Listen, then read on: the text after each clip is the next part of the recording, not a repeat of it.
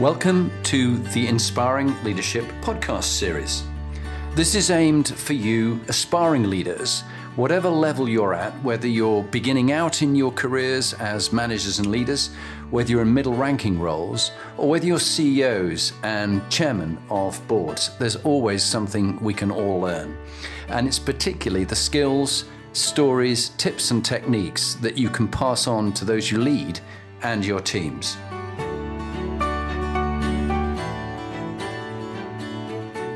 Hi, I'm uh, Sir Peter Wanless. I'm the Chief Executive of the NSPCC. Welcome to the Inspiring Leadership Show. And here's our host, Jonathan Bowman Perks. Well, Peter, thank you very much indeed. And, and uh, firstly, congratulations on recently getting your knighthood and thoroughly well deserved for the work your team and you. And it's often, you know, it's given to the CEO, but you're very gracious to the, the amazing team you've got around you in the NSPCC one of the world's probably most famous charities.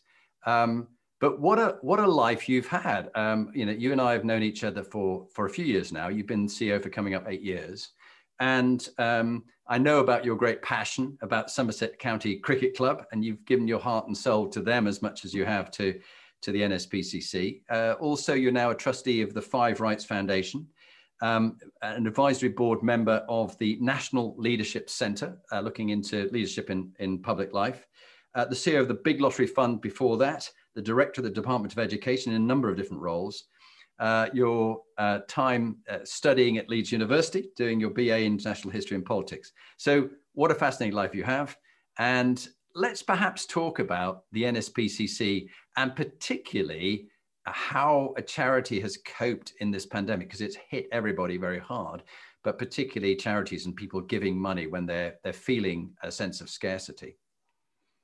Yeah so the nspcc's uh, charitable purpose is to prevent cruelty to children. And these last sort of 12 months or so have been really challenging times for lots of, of children and young people. And people have talked about children being at risk of being the hidden victims of the uh, of the pandemic. Um, so for an organisation like um, the NSPCC, um, we have felt an incredible um, duty and responsibility to be there for children at the most challenging of times. We're a charity that's funded um, overwhelmingly from voluntary donations of one kind or another. And so you can imagine the impact that uh, lockdown had on our ability to raise funds in many and varied ways that were planned this time last year, which weren't able to, uh, to take effect. Um, so there was a vital need for our services and a real challenge for how we were going to organise ourselves to, to deliver them. So it's been hard work, um, but um, I've tried to sort of lead the, the organisation uh, against three really consistent principles in order. So the first is the charitable purpose. We must be the best we possibly can for children and young people, and we must make the best impact we can for children.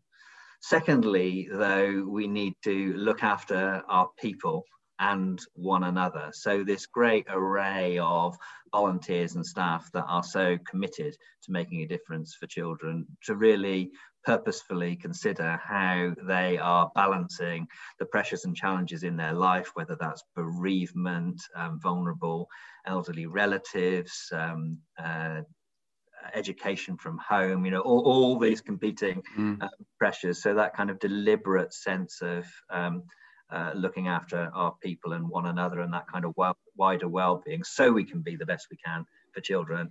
And then thirdly securing the finances of the organization because as i say we depend so overwhelmingly on uh, uh, uh donations. Um, how could we keep the show on the road? Because if we don't have a really careful eye to the to the the budgets and the money coming in and the money going out uh, we're not here to give the support we need for the children. So those those principles have really endured, I think, and served us well through um, this prolonged um, crisis, and, mm. and keep coming back to the fact that it is a crisis for the children and young people that we're here to address, as opposed to it being um, a crisis for the charity. Yeah, yeah, that's a that's a lovely way of looking at it. And and with all these variety of things that you've been involved in and you've you've given yourself to, where did where did the the values and the sort of the foundational makeup of you come from if we if we take you right back to yeah. the, the young peter wanless yeah you know who's doing what you're doing now making huge difference well I was, sorry no, no. Um, well well well I, I, was always kind of fascinated by um, politics and mm. and uh, the idea of influencing important things and used to love sort of reading the newspapers and arguing with the teachers and and, and all of this uh, sort of thing. So um, I, I, have a bit of a chip on my shoulder about it, but I failed the civil service fast stream entrance exams. Um, I was very good on the kind of maths questions, um, which tested one bit of the IQ, but my English skills weren't classically taught grammar. I could write you a really good story, but I didn't necessarily put the words in the right order. And so that annoyed me um, a bit, but I, I got in to the civil service and they offered me a job in the cabinet office and I thought that sounded really glamorous. So, um, um, but I turned out I wasn't um, taking the minutes at the cabinet meeting. I was actually in a rather obscure bit of government called the Management and Personnel Office at the time, which was about the actually the leadership and management of the civil service, which very rapidly got um, shunted into the Treasury. Um, and and there there I was in the in the Treasury. So I can't pretend that there was a huge kind of it was the politics and the kind of game of politics that excited me. And um, I quite rapidly got a job in um, private office, working directly with ministers. And I was working all hours. Most of my 20s, I was working directly with um, government ministers. Organizing stuff, kind of scheming this, that, and the other in the middle of the treasury, um, in the middle of the spending rounds. You know, it's a fantastic, extraordinary um, place to be. Saw all sorts of famous politicians uh, close at hand. Um, fast forward a little bit, and to cut a long story short, I sort of ended up um, in the Department for Education.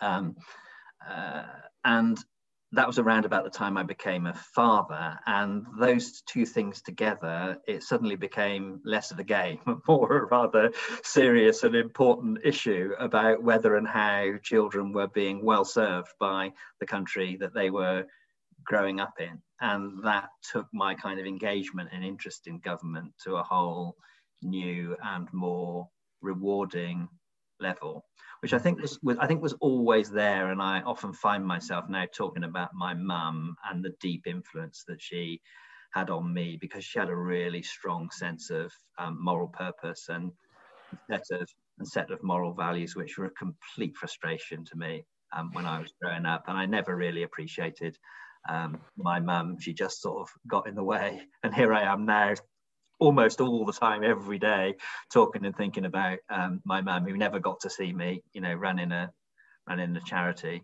But but but from the education department, I was, you know, two steps removed from the real action. I would say, sort of in the classrooms and in the and in the communities.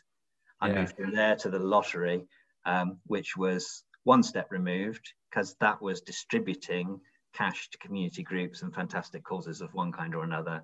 And then when the opportunity came to lead a, a charity that was right at the center of um, giving children the start in life they deserve, that was just amazing. And so looking looking backwards, there's an incredible logic to my career as I've moved progressively closer to children and the lives they lead and mm. also progressively eastwards across London as it happens. Yeah, and it is interesting that that rather eccentric uh, character, Steve Jobs, who on the one hand is, was brilliant, on the other hand was uh, was uh, quite living a, an alternative reality kind of force field that he had. But he did say it's only later in life, and particularly as he knew he was dying, that when you look back over your life, you join the dots up going backwards and, and you make sense of what goes on. Though at the time, you might not know what your life meaning and purpose is. And we'll talk about that later on. Um, as you were uh, growing up and, and, you know, your son Bertie was born, um, what, what would you say were, were some of your proudest moments in your career and uh, maybe in your private life? Um, and also what were some of the darkest moments and what did you learn from, from both? Um, I think um, my my proudest moments have really been around um, uh, have, have, have mostly become come later as I have influenced activities at a system level and at a kind of one-to-one level that have made positive life-changing contributions to uh, to children and young people. So mm. that is one of the great privileges of of running a charity and delivering services like um, Childline um, mm. that, that, you are on a day-to-day basis um, providing an environment in which young people can come forward share concerns and worries that they have. You can find lives that are completely off track and by putting together the right expertise and intervention, help those young people see that what's happening to them is not their fault at all and get them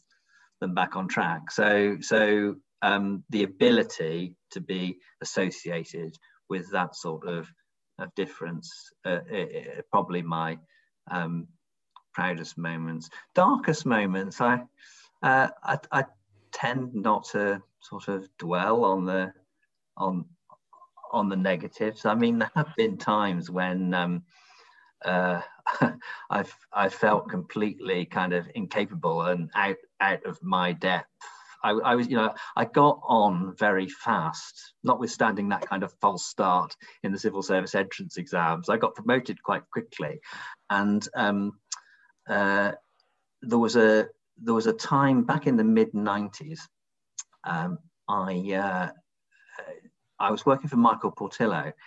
Uh, he was Secretary of State for Employment, and he was looking for. They were called Head of Information um, at, at, the time. They'd be a kind of comms director now, and um, I thought, what a fantastic job. And he was struggling to find someone um, to do that job. I was running his private office, and um, I sort of joked, "Oh, I, I could do that," and the and the permanent secretary said, "Well, you should apply," um, and and so I applied, and I I got it as a consequence of what was um, deemed to be a fair competition um, at the time, and suddenly I found myself with quite a big directorate of of people that I was uh, responsible for, but quite a lot of enemies um, because uh, it was seen very much as a professional um, uh, operation, the Government Information Service had lots of people who were coming up sort of through that profession who saw these jobs as theirs. And in most government departments, these areas were rather protected to the to the information specialists. And, and I felt very strongly that um, policy and communications needed to integrate really effectively. And it's not just the substance of the policy, but it's the way in which it connects with real people's lives that um, that that that matters. And quite often you would find this situation where um, the policy people would think they developed a brilliant policy and blame the comms people for it landing as a disaster. And the comms people would say well you've developed a policy which just um, doesn't doesn't work. So i felt i could hmm. do something about that. And i was at an age where you don't know what you don't know. And i'm quite proud of my audacity actually to put myself into that situation be given that responsibility and then um, sort of get on with it. Um, but but it was controversial. There were stories in the papers at the time about was this a sort of political appointment, uh, Portillo's favoured child or something. Um, and and there was certainly there was one evening when uh, there was a dinner at 10 Downing Street, which John Major, who I'd worked for previously um, as a Treasury Minister, um, was hosting an evening for a load of regional newspaper editors. And uh, it turned out, though we didn't know at the time, that this was the evening before he effectively resigned and said, you know, put up or shut up. If anyone in the party really wants to run against me, then now's the time to do it. And he was trying out his lines, um, I think, on these newspaper editors and, and trying to convince them that the first, the sort of 92 to 95 was a brilliant period of reform for um, the Conservatives, notwithstanding the ERM disaster and, and everything else. And he looked around the, the table and he was reaching a kind of crescendo of all these achievements that he was really proud of, John Major, as, as Prime Minister. And he said, but if there's one thing, one thing that really epitomizes what I have stood for as the Prime Minister, it's happened in the Department of Employment. Now, who's here from the Department of Employment? and look around the table and everyone's heads are down and i'm thinking oh gosh that's me. I wonder what he means. I'd been in the job sort of three weeks and, and when he saw it was me. Oh peter! And this and he's winding the clock back sort of what five years or six years from when we worked really close together and he he must have thought well i really know this person so we'll be attuned.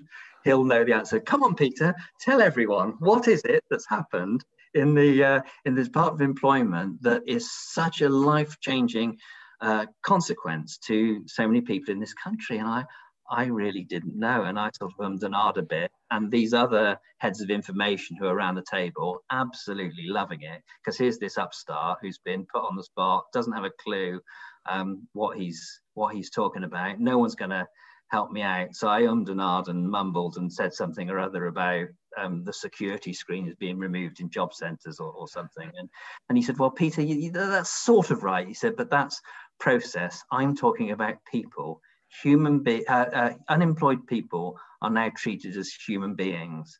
And this for him was a sort of encapsulation of Citizens Charter and, and, and what, he, what he stood for. And, and I remember going home that night and lying in bed and just thinking, I've been in number 10 Downing Street for dinner.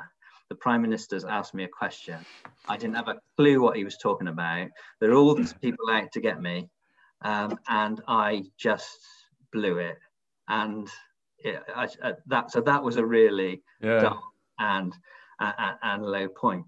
But what what a great story! But what did you learn from that that shaped you as a leader since then? Well, I don't uh, so uh, don't make, don't make assumptions mm-hmm. that people know the answer to questions that you've got to put them forward. That that, that relationships, you know, are, are in a particular moment in time. Uh, don't um, uh, pretend things that you don't really know. So I was careful to give an answer that I thought was sort of in the right place. Um, be be um, confident in yourself. So the next day, when I went into the office, I replayed the whole thing to Michael Portillo, who was my Secretary of State, and I put him on the spot in exactly the same way and said, you know, what is it in your department that has happened that epitomizes the brilliance of this government. And he, he, he didn't know that. What, what? And I said, unemployed people are treated as human beings. And he said, oh, yeah, I suppose, I suppose they are. And then later that day, we had the chief executive of the employment service come in um, for a meeting. And Michael Portillo asked him exactly the que- same question you've asked me. And he didn't know either. And so, so something I really learned from him was that he was hugely supportive and loyal to me in those circumstances yeah. and yeah. felt that it was an unfair question. And, and, and he didn't only, he didn't just kind of um, say that and move on to the next thing by taking that action with the chief mm. executive employment service and us all making a bit of a kind of joke about it but also taking some kind of pride in the fact that of all the things that the prime minister could have referenced, it was something which really belonged to mm. um, each department. So that was so was, at the heart of all of this, there was a really good thing. And then the chief executive of the employment service could forget all that rubbish and nonsense and the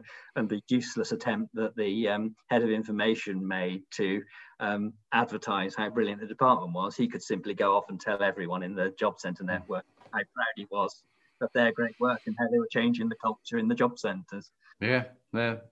What a great story. I will always remember that one. Thank you, Peter. And so, as, as you're now dealing with children, thinking back to yourself as a, a young adult, uh, 16 years old, let's say, knowing what you know now, mm. particularly having worked in this field so long, if there was one bit of advice, if you travel back in a time machine and saw the young Peter Wanless, what what yeah. would you set, tell yourself to to focus on and, and not worry about?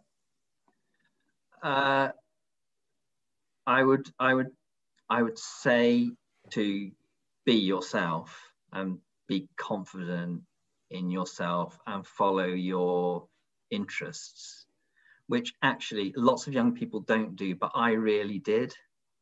Um, but I didn't know how important that was at the time. And I could mm. very easily have um, been um, uh, led astray by trying to impress other people or be someone that that I wasn't. but I followed my I followed my ambitions and my interests. You know, I really, really loved cricket, so I applied to universities in cities that had Test cricket grounds.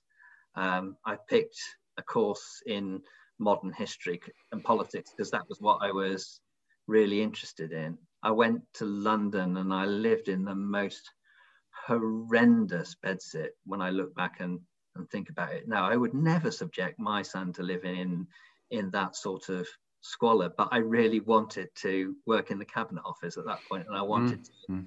to, live in London. Um, I've, I've, I've, I have, I've been mo- overwhelmingly um, true to myself and followed my interests. I think, I think I stayed in government longer than I really needed to. Um, because they kept giving me really interesting things to do, mm. more and more responsibility to the point where I suddenly thought, hang on a minute, I'm being exploited here. um, I, I, could be doing something where I have more opportunity to shape the values and the culture and the context around doing. But, but essentially, um, that following your instincts really matters and, and don't be afraid of failure. Another thing is this sounds really trivial, but it was really important to me that um, age 17 and a half, I failed my driving test because I couldn't believe it when that happened. I thought I was completely indestructible and I could do uh, anything.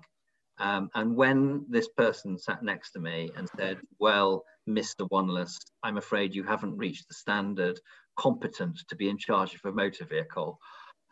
It was like it was like it's like the end of the world. And I thought, who are you to say that? How can you possibly think that I am not the most brilliant driver ever? And, and I just kind of sped round um, the course to the point where they ended up having to ask me about 15 highway code questions instead of three because I've been going at 45 miles an hour instead of 30 or whatever it might be. But that, that really brought me down to earth. Um, and there my dad did really help me to say, well, you know, it's not, it's not the end of the world. You can take it again in a month. And calm down and put things in perspective. And so that early experience of failure in something that um, that mattered, but it didn't matter that much. Yeah, no, it's, it's a lovely way. I, I, think it's really quite important. I, even now, I find I remember a time when I was trying to do public speaking. I was very anxious, and someone said to me, "Just go out there and fail. Just go and be an absolute disaster on stage." Mm-hmm. And actually, I wasn't, but I was prepared to and I could accept that it may be pretty poor. And I think that the willingness to fail and learn from it almost releases you from holding yourself to account. Going yeah. back to your, your topic about um, morals and integrity and mm-hmm. things like that you've talked about, um, we'll perhaps go around the Inspiring Leadership Compass, the eight, the eight points of the compass, and begin with moral uh, quotient, the integrity values, the foundational values. Mm. You know, you've worked in the world of politicians, which uh, when my friend uh, Professor Roger Steare was doing the moral DNA, he finds it hard to get politicians to fill it in. But other sectors, you know what their moral DNA is. And you've met some politicians who have a very strong moral code. And as we're seeing in the news at the moment, you meet some politicians who have a very movable uh, true north, which is, seems to adapt depending on where they are to circumstances. Um, what's been your sort of top tip about values and beliefs, and, and what have you learned from from sort of working with politicians? Some who have strong moral codes, and you might want to mention some who you won't mention, but but were disappointing. Well, uh, firstly, I would say that overwhelmingly the politicians that I've worked with have been in it for the right reasons, and they've been incredibly um, driven um, they've been a bit more. Um, I, I, could never be a. I don't think I could ever be a party political person because I'm I'm too good at seeing other perspectives. Um, but but um, subject to that kind of drive uh, and uh, and un- uncompromising sense of uh, of direction, which sometimes I sort of struggle with as a as a as a citizen. I, I never watch Question Time because it just does my head in that you know what most party politicians are going to say before they've they've opened their their mouths. It would be a much more interesting program if you had charity chief executives on um, Question Time more often.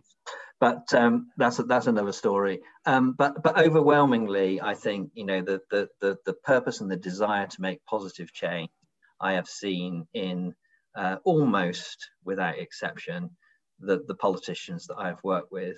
And the challenge has been to furnish them um, with the arguments and the you know and and the preparation um, and the context that they need to advance that agenda that they believe um, passionately in and that yeah. that honesty and the ability to tell truth to power really really matters and, yeah. and, and I've never I've, I've enjoyed the kind of hurly burly and the cut and thrust of having those conversations with with politicians, which I have found that they have respected.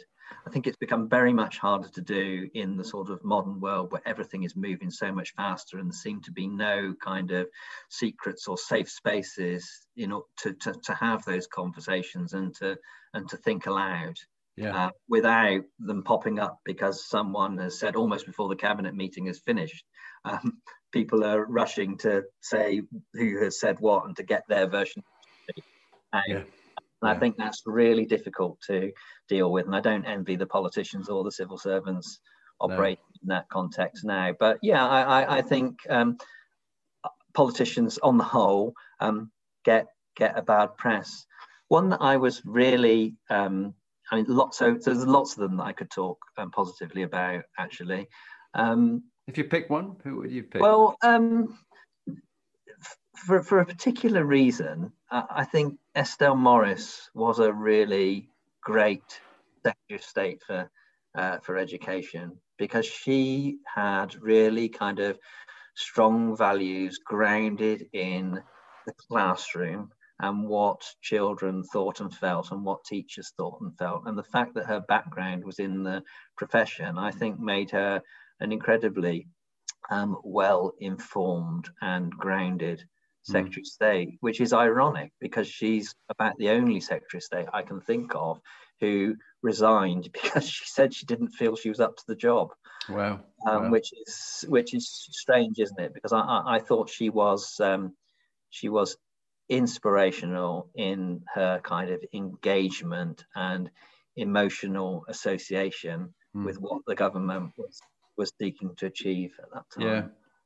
Yeah, uh, and really that, that takes me on nicely to the next element, which is PQ, meaning and purpose. So, uh, you know, vocation, a calling, uh, a dharma, if you were if you were speaking about it from from Indian background. Mm. What what gives you your sense of meaning and purpose in in the life you've led thus far and are currently doing?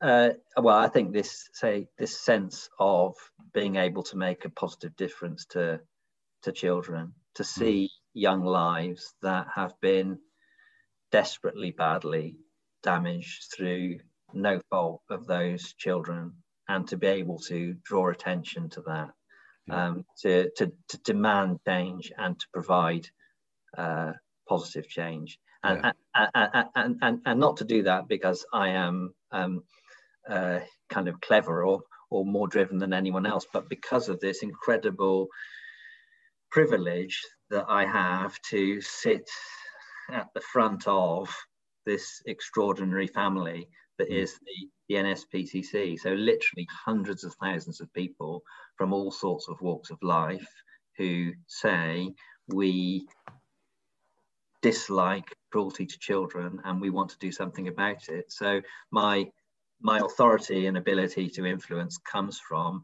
their passion and their and their many and varied purposes. If, yeah. if, if we if we line them up, they'll have all sorts of different views about what should be done, when and why. And one of the hardest issues in this job is to synthesize the specific priorities and areas of attention where the NSPCC can make most unique and distinct contribution. But but but it's that um, yeah that that that that sense of collective endeavour um, mm. and the opportunity to represent um, all these people who, yeah. who share a passion that gives me real purpose. And, and, and as a leader, I enjoy building coalitions and alliances of unlikely perspectives.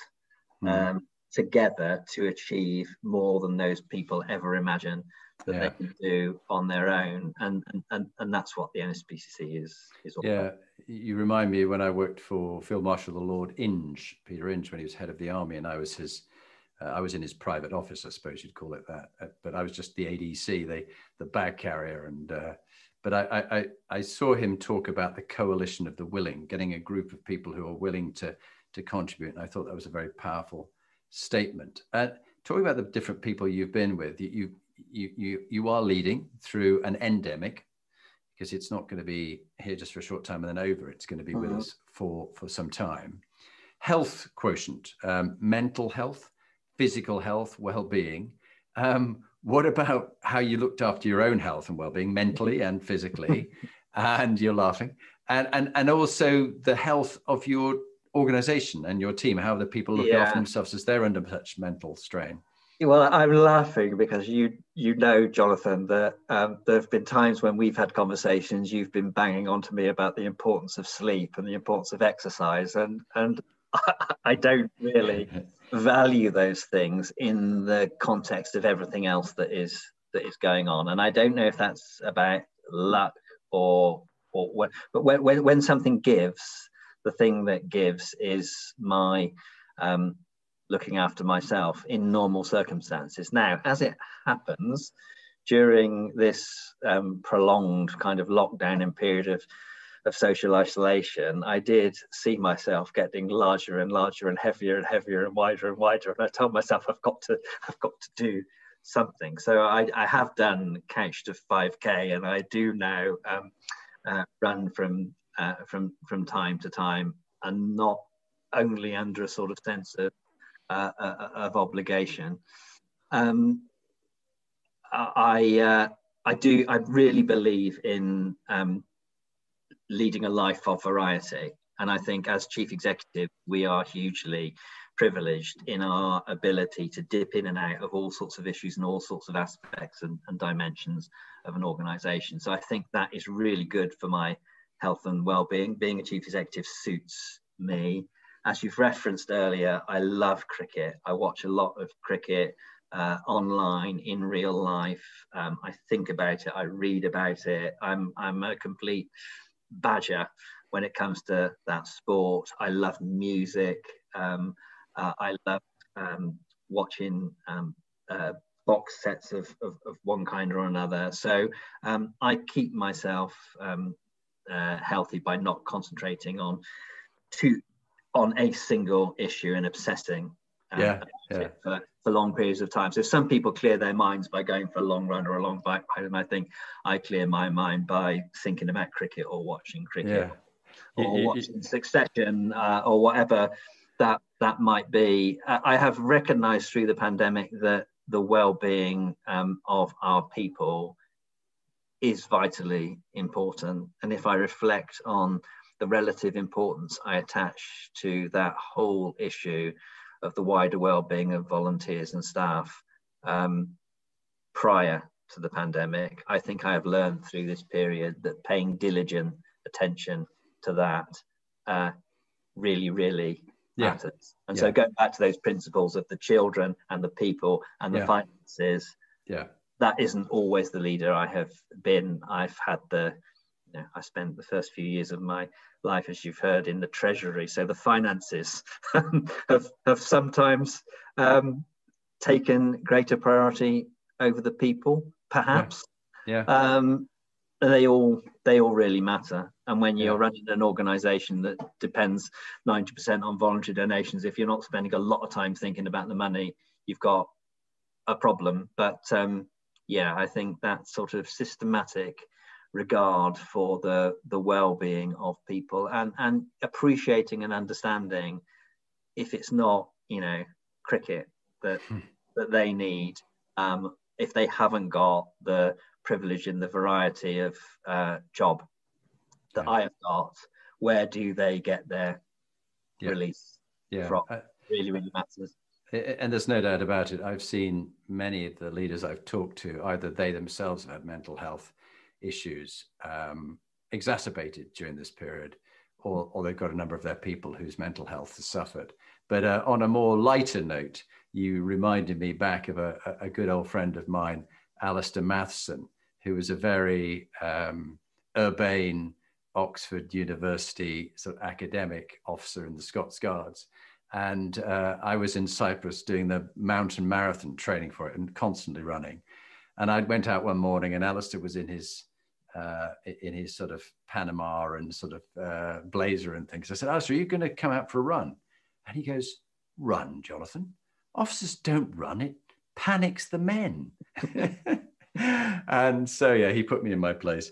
Um, EQ. One of the things that you didn't, one of the things you didn't mention in my CV, which actually was really important to my um, development and understanding of leadership, was I did the advanced management program at INSEAD. Oh wow! And and I was exposed there to leaders from all sorts of other walks of life. You know, there are only mm. there were 80 of us, and there were only two people from the public sector across the globe me and someone responsible for the Singapore sewage system.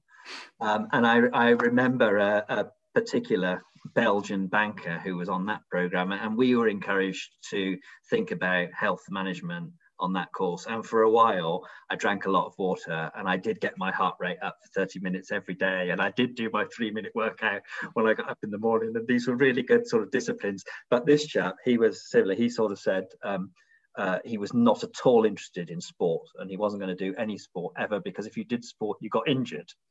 Um, too many of his people were taking time off because they were injured. But he did agree that a couple of glasses of wine, red wine a day minimum, was a vital part of the program. yeah, and it's since been proved that a little bit of red wine in the right portions can help in some cases. Um, EQ, emotional and social intelligence. Um, you've worked with and come across a lot of particularly bright people who sometimes are not so aware of their impact on other people or can't read other people like a language. They're just yeah. not picking up what goes on. It's perhaps a skill they haven't developed either through birth or, or, or just the environment they've been in where, where IQ has been valued far more than EQ. But what have you done mm. to, to learn about reading people, picking up that Fingerspitzengefühl, as the Germans call it, the fingertip feel about about people or, or the mood of a room or what yeah. the organization's like. What have you done to develop that? So yeah, so this is a really interesting one. I think one to one with people of extreme influence. I learned that from a very early age because I was working with politicians. So my kind of instincts and understanding and ability to get where the boss is coming from or what the power shift needs to be to influence something, um, both intellectually and emotionally for that individual, I've had loads of experience of. Um, as I kind of grew out and into organizations where I needed to build teams that knew and understood one another and appreciated one another, that reading of the room uh, that ability to see and understand and appreciate people's motivations. I'm in awe of people that that do that and have I've found people that can do it really well and I've learned from them. And the other thing that you get in the NSPCC, of course, is all these incredible um, social workers and and therapists whose job is absolutely professionally to know and understand and appreciate people's feelings. So I've, I kind of got them uh, around me, both to remind me and advise me um, mm. on, on that sort of stuff. Because as an individual myself, I my instinct is to appreciate intellectually the vital importance of understanding people's emotions as opposed to naturally yeah. appreciated uh, people's emotions. I'm sure Lady Wanless would um, confirm this.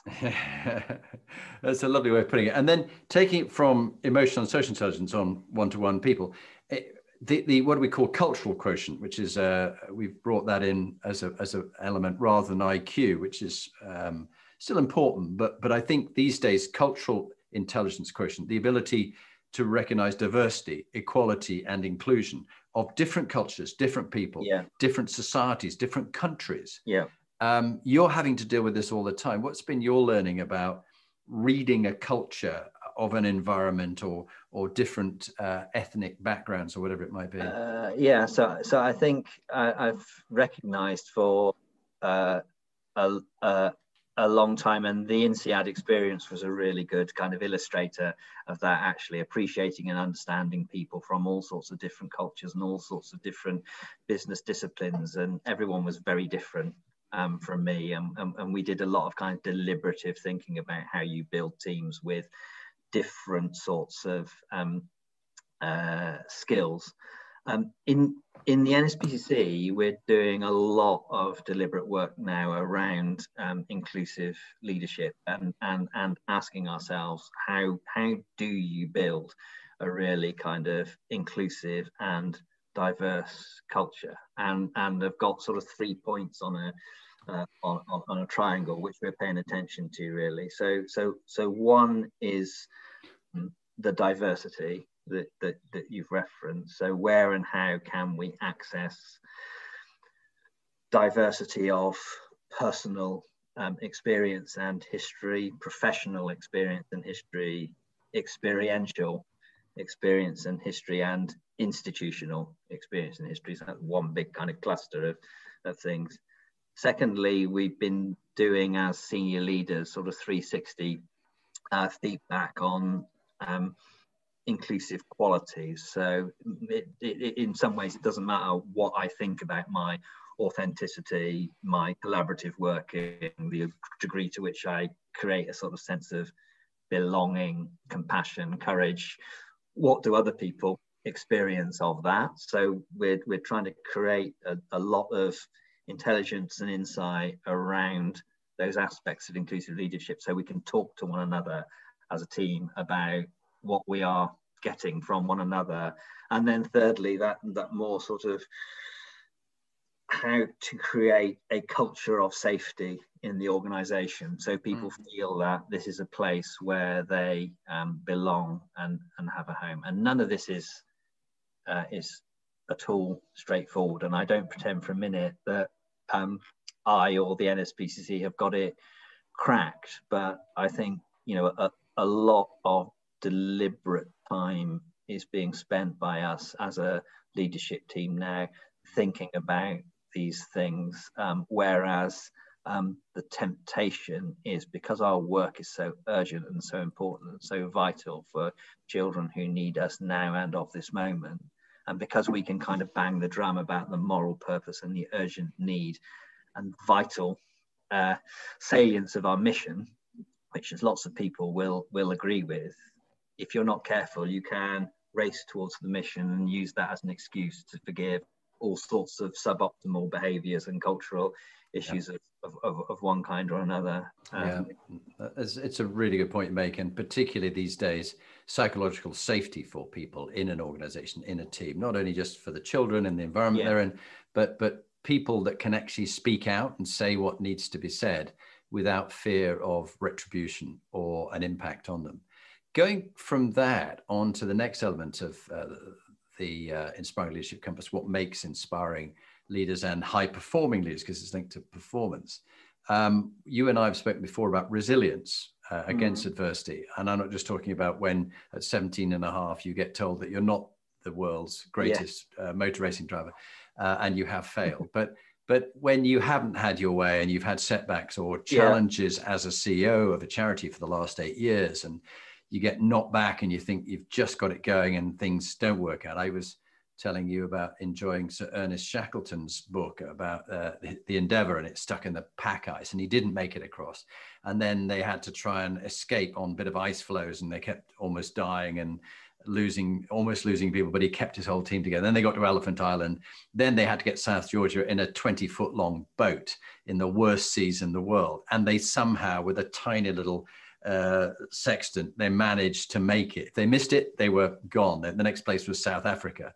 And thank God they made it. But they landed on the wrong side of the island. And they had to go over the mountains on a route that no one has ever done since 1955. They did it with polar explorers and mountain gear. And they said they did it with a 20 foot rope and some boots with some nails dragged in. So yeah. that that is adversity and resilience. But what's been your I don't know your top tip about resilience. Uh, yeah, so I, have got I've got two um, really, uh, and I both of them I need to remind myself of on a, on a regular basis because life is not as extreme as you described, but, but leadership is all sorts of things going wrong and needing to kind of face up or face up to new challenges the, the entire time. So the first kind of um, tip or, or insight is if it were easy, they wouldn't need to employ you to be the leader of this complicated organization. So mm. kind of, you know, get over it what do you think you're there for if it's not to help people resolve and work through these problems? That's why you've been employed. And that's really easy for me to say back to you, but it's you, you, you need someone to remind you of that on a pretty regular basis. And that links to my second point, which is at moments when um, I've been at the point of almost feeling kind of overwhelmed or not able to see um, my way through something. Um, Becky, uh, who the now to be referred to as Lady Wanless, um, is is not really interested in the detail of what I, am up to. Um, she has completely different um, uh, interests and gets on with, with with with with her life. So we're not the sort of kind of couple who sit around the table and discuss in great detail um, the issues and challenges of the nation and what the NSPCC needs and wants to do. But she's just really good at saying to me in moments like that, you're doing your best. You're good at what you do. Thank you very much. Yeah, that's that's. I love you too. That's and, a lovely uh, support. And uh, yeah, and that that's really helpful. So having someone, whoever that might be, who you respect, who just reminds you that you're trying as hard as you can and you're doing the best you can and um, um, um, and what more can, can people ask for and if, and if they're not happy with it then don't be happy with them you know go off and do something else yeah. Uh, really help, help, help them find their yeah help help them find their happiness elsewhere was a term one of my friends used to, to help them just go yeah. where they want to be. Uh, the, the last two of the compass before we talk about executive teams the book and then the top tips is um, you, you've done 360 um, and had feedback on yourself brand i'm thinking about brand personal brand reputation. Yeah. What have you learned when you've done 360 about whether it's useful uh, whether it was valuable to you and and how you encourage others to do that uh, i think it is useful when you get over the initial sort of instinct of why did they say that about me who was it i must find them um, uh, one of the things that i have learned is that I, uh, and I've had this a number of times, this is another one, one you just need to be reminded of. I think of myself as a really kind of open and available um, leader. And uh, uh, any problem, come and talk to me about it. We can, we can work it through. And uh, I constantly underestimate, and this gets more acute, the, the, the higher up an organization you go. And God, imagine being a knight of the realm um, and people decided to kind of take the initiative to come and talk to you about some little problem or concern they've got. It's not as simple as just saying, I'm available. Um, because some people, more extrovert characters, will really take advantage of that and some, and other people will kind of sit back and feel a bit, um, well, uh, not not take advantage of it and then you get unequal levels of engagement across an organization. So um, a 360 lesson to me is always to try and put myself into places that i'm not expected to be and and show people um, who i am and and and and not make it all their responsibility. Effective yeah. communication is a is a two-way thing. Yeah, that's very good. And and then clearly the nspcc is all about legacy, leaving the legacy for each single child that their life is better than it would have been, and the cruelty and the unfortunate situations they were born into or found themselves in. Yeah. But what would you like your legacy to be? Uh, just as CEO of the NSPCC, what, what is it you hope you would leave behind you that's better in the stewardship than, than you found it? Um, I, I think um, a really strong sense of um, connection between the kind of soul and purpose of what the charity is about and the actions that we are taking uh, is is one.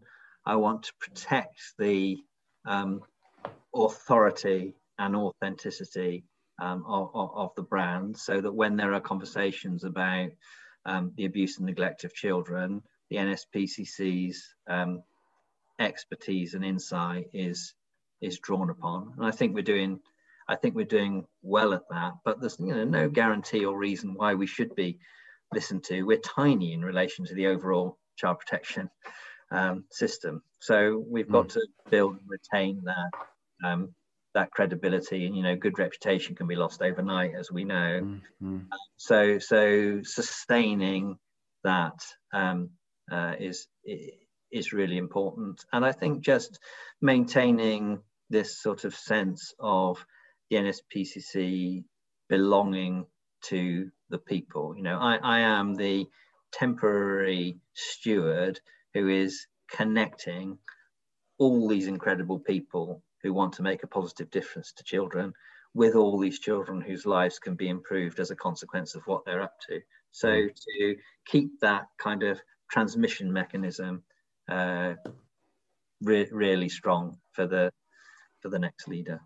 That, that's great. And then let's talk about teams. Um, I mean, we could talk about cricket teams, but I think you, you might, I'm sure you'll throw in an analogy or two about cricket into this one. But, but you at times will have inherited uh, in different roles that you've done a team that's slightly toxic with maybe an individual or two who turns the team so there's a lack of trust and they're not collaborating and helping each other and they're a bit on their own agendas or someone does something which really breaks the the sense of psychological safety that you're so keen on having. What have you done um, that's taken it from being any and, and you know clearly don't mention the guilty, but just any stage of your career? What have you seen that's worked well, or taking it from toxic to, to high performing? Uh, well, better out than in is really important. So uh, if people are seeing and seeing and experiencing something, they need to vocalize that and it then has to be dealt with or um, the team has to change um, so um, uh, creating the the safe space in which people can ideally share with one another if there's an erosion of trust or respect um, but if not as the leader you know you have a responsibility to help them get that out um, and there have been occasions when I have, you know, deliberately worked through with people what is it about this individual that you don't trust? What is it that they need to do for you to appreciate the contribution they're seeking to make to the to the organization? And that can work really well. And if it doesn't work really well, then you need to take a, another route. But what you can't tolerate is, you know, prolonged periods of individuals seeing themselves as more important than the home team. Yeah, no, that's a, a lovely way of putting it. Um, penultimate question is uh, a good book that you've read on leadership in the last couple of years that you think people would enjoy, and, and it can't be a cricket book. uh, see, so I really don't read um, leadership books, and it's back to this sort of um, having the variety um, yeah. in my life. I, I can't think of uh, anything. I, I rather, I prefer to get your latest 20 tips, Jonathan, size for me so that I can read detective novels or, or, or cricket books. But no, let's stay, stay with that. Stay with that. Uh, joking aside, I, I stopped you there because actually we draw on learning for the way we lead from many areas. So if you were to pick something that's been quite influential on the way you show up as a leader from any kind of book, what would it be recently? Yeah. Well, I, I probably I probably I will I will go to a uh, I will go to a, a leadership book because I haven't read it, but I read an article in the paper which came from it, and that was Matthew Syed's um, Rebel Ideas, and and he talked about teams um, that spend too much time agreeing with one another, and as opposed to teams that have diversity of opinion and, and argue out a solution, which sometimes might need to be taken through by you know majority vote and he makes an observation in in that particular bit of the book that even though people might feel a little bit unhappier and less good about themselves and the way forward in the diverse group the decision is better and, and i took some considerable um, comfort from that because yeah. if I go back to myself as that leader um, back in the kind of head of information days when I suddenly inherited all these people. I didn't really have a great deal of experience of of managing large teams, my instinct was then always to try and find the kind of common ground and make people happy and, and build consensus. And, and, and that's what I bring to this kind of coalition building of trying to get, you know, the willing together to better meet the needs of children. But when you're running an organization, you've got to have that really gritty conversation. You've got to learn how to disagree well with with one another and if that means people do feel a little bit uncomfortable with one another because they don't always arrive at the at the same route that is okay because Matthew tells me from his research that that's better for children. And that's that's really good for me because fundamentally I want to do the best thing we possibly can for children. That's more important than everyone feeling happy at the end of the meeting. Yeah very good. Well before we go into the top tip I'm going to uh, just ask you a curveball one.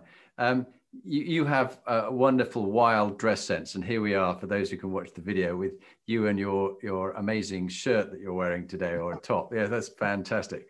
Uh, and you've also been on some some great interviews that you've done. You're about to do an, an interesting one. What have been a couple of the interesting ones the next one included? Uh, interviews that you've done asking you about your views on on your particular charity and your your views on it. Oh um, I've, I, I've I've met uh, all sorts of um, yeah interesting people. Um, quite recently, we did a sort of exclusive event where we had Alastair Campbell come along and talk about um, uh, mental health and, and, and, and well-being, but we got him to play the bagpipes at the end, and he played the European national anthem on his bagpipes, which you know that that that's really entertaining in and of itself. But in terms of a kind of fundraising or special experience for a charity, that's like gold dust. So yeah, yeah. to get to get people along and then see so so so he kind of went the extra mile for us. That that that was really good.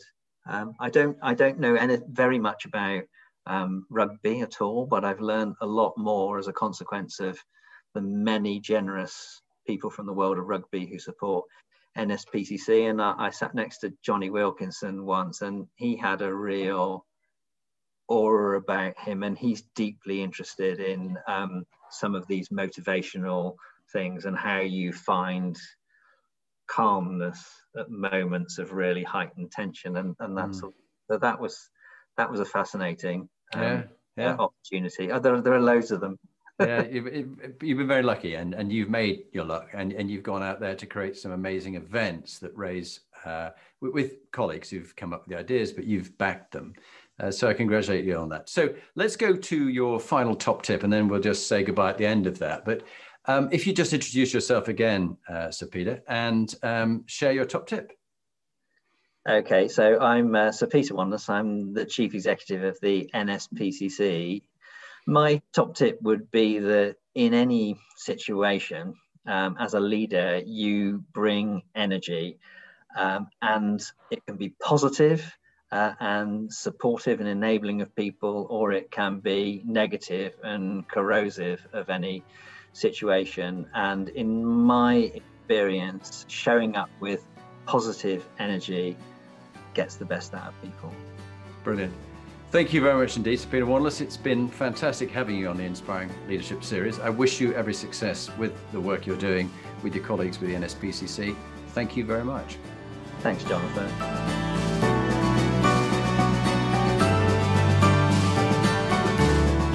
So, now you've heard from one of the inspiring leaders that I've interviewed, what are you going to do next? If you want to get some more free material, go to my website, jonathanperks.com or follow me on LinkedIn, Jonathan Bowman Perks. And there you can get access to my books, uh, Inspiring Leadership and Top Tips for Inspiring Leaders. But if you want to actually do something about being a leader and constantly improving your game, raising your performance, get in touch with me about coaching you or one of your team that you want to raise the game for them. It's got to be people who want to be good to great, not people who you're trying to fire. And if you're looking for a motivational speaker, get in touch. Or if you want me to work with your team coach, I would be delighted to help you.